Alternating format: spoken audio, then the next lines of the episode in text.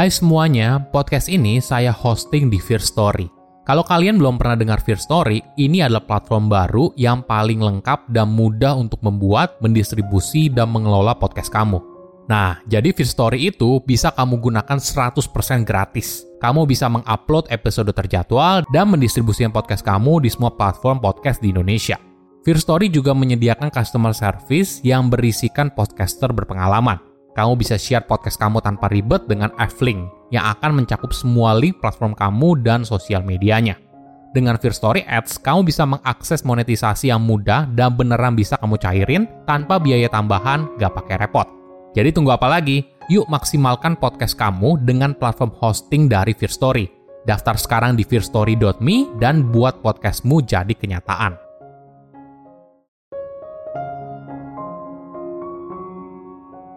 Ketika mencari kandidat untuk sebuah lowongan, kita sering kali hanya fokus pada kandidat yang lamaran kerjanya terlihat sempurna. Ini memang cara yang paling efisien. Tapi mungkin saja kita kehilangan kesempatan untuk bisa menemukan kandidat dengan potensi yang luar biasa. Halo semuanya, nama saya Michael. Selamat datang di channel saya, Si Kutu Buku. Kali ini saya akan bahas kalau kandidat dengan lamaran kerja yang terlihat sempurna belum tentu merupakan pilihan terbaik. Ini merupakan rangkuman dari video TED Talk Regina Hartley yang berjudul Why the Best Hire Might Not Have the Perfect Resume dan diolah dari berbagai sumber. Jika kamu sedang mencari karyawan, mana karyawan yang kamu pilih? Apakah kamu memilih kandidat dari universitas unggulan, punya lamaran kerja yang terlihat sempurna dan sebagainya, atau kamu memilih kandidat dari kampus biasa? Ada tahun jeda di lamaran kerjanya, dan sempat beberapa kali mengambil pekerjaan blue collar. Walaupun dua-duanya berkualitas dan cocok untuk pekerjaan tersebut, mana yang kamu undang untuk interview? Mayoritas orang mungkin cenderung pada kandidat yang berasal dari lulusan unggulan, punya CV yang sempurna, dan sebagainya. Tapi mungkin saja ini merupakan bias dalam merekrut karyawan. Kenapa? Karena lamaran kerja kadang tidak memberikan pandangan yang utuh atas potensi seorang kandidat, cara mereka menyelesaikan masalah, dan kecocokan mereka pada budaya kerja perusahaan. Sebelum kita mulai, buat kalian yang mau support channel ini agar terus berkarya, caranya gampang banget. Kalian cukup klik subscribe dan nyalakan loncengnya. Dukungan kalian membantu banget supaya kita bisa rutin posting dan bersama-sama belajar di channel ini. Jika kamu merupakan pemilik usaha atau seorang manajer, pastinya kamu ingin orang yang tepat ada di tim kamu. Kamu ingin mereka adalah kandidat terbaik dari semua calon pelamar kerja yang ada. Namun biasanya kita terbiasa menilai seseorang berdasarkan lamaran kerja. Ini merupakan filter yang boleh dibilang paling efisien. Bayangkan, kamu membuka lowongan pekerjaan dan ada ratusan atau bahkan ribuan orang yang melamar Bagaimana cara memfilter lamaran kerja tersebut? Cara mudahnya yaitu dengan latar belakang pendidikan, tahun bekerja, pekerjaan terakhir, dan sebagainya. Seperti perumpamaan, impresi pertama adalah segalanya. Ketika mencari kandidat yang cocok untuk sebuah pekerjaan, lamaran kerja merupakan impresi pertama seorang kandidat kepada HRD atau rekruter, bahkan sebelum bertemu secara langsung. Saking kuatnya impresi ini, hal ini bisa menentukan apakah kandidat itu akan diundang untuk tahap berikutnya yaitu proses interview atau tidak. Tentunya cara ini bisa dimaklumi.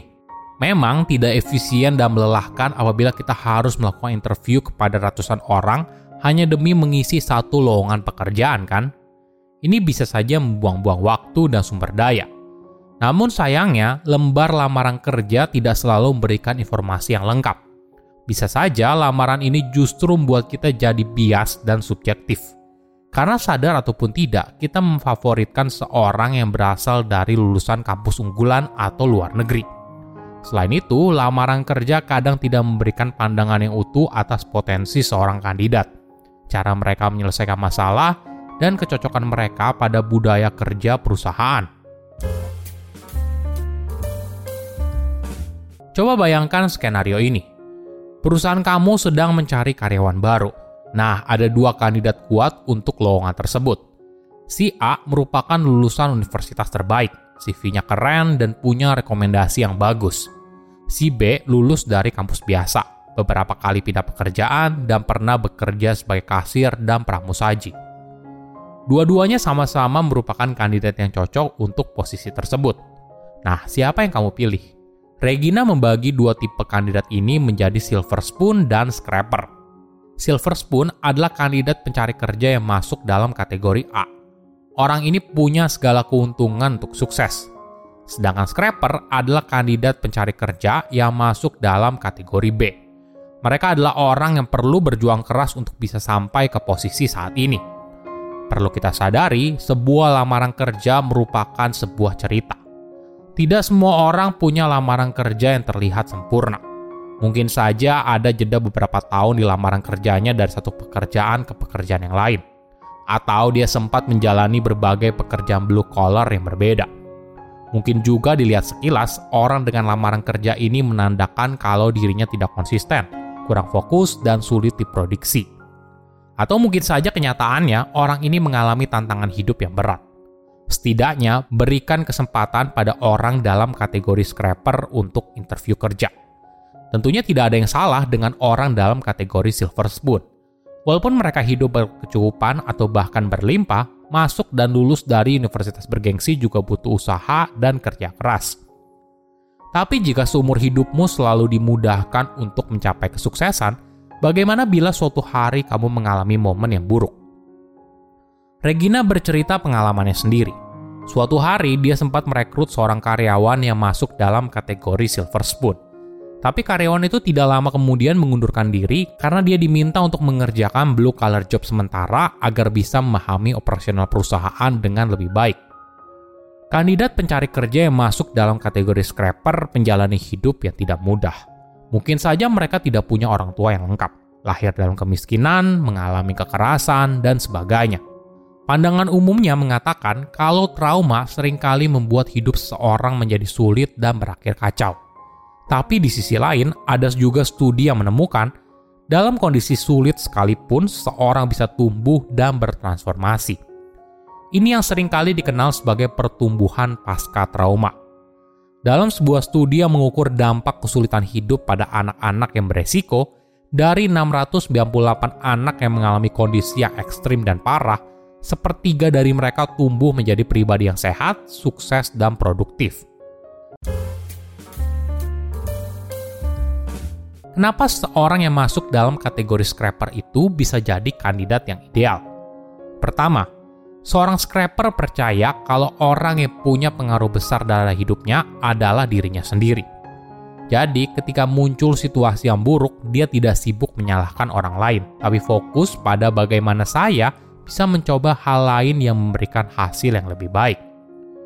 Seorang, seorang scraper juga sudah terbiasa menghadapi situasi sulit jadi ketika hal ini muncul saat mereka bekerja, mereka tidak lagi kaget. Malah merasa kalau itu adalah bagian dari proses menuju sukses. Poin lain yang penting adalah seorang scraper cenderung gigih dan tidak mudah menyerah.